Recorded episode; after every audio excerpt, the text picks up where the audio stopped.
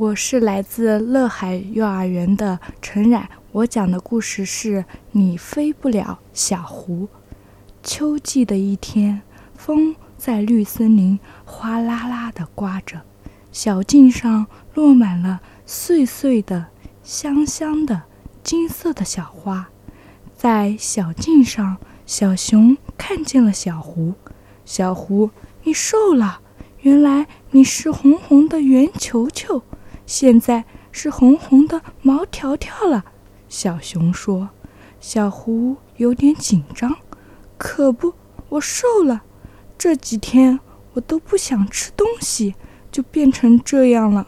风在不停地刮，我真担心我太瘦会被风刮飞了。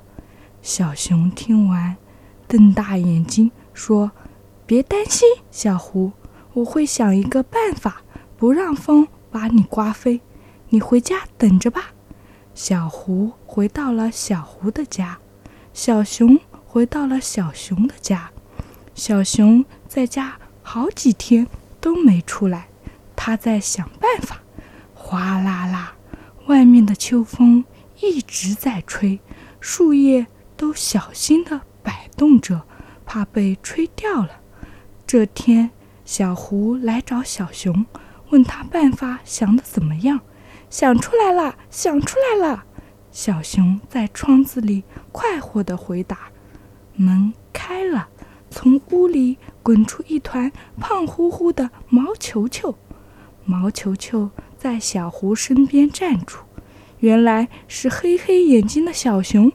小熊，你怎么变得这么胖？小胡吃惊地问。小熊得意地说。我不但胖了，还重了呢！我很重很重哦。你为什么要变这么胖？为什么要变这么重呢？小熊拉住小胡说：“这样刮大风的时候，我追着你，你就飞不了呀，小胡。我的主意不错吧？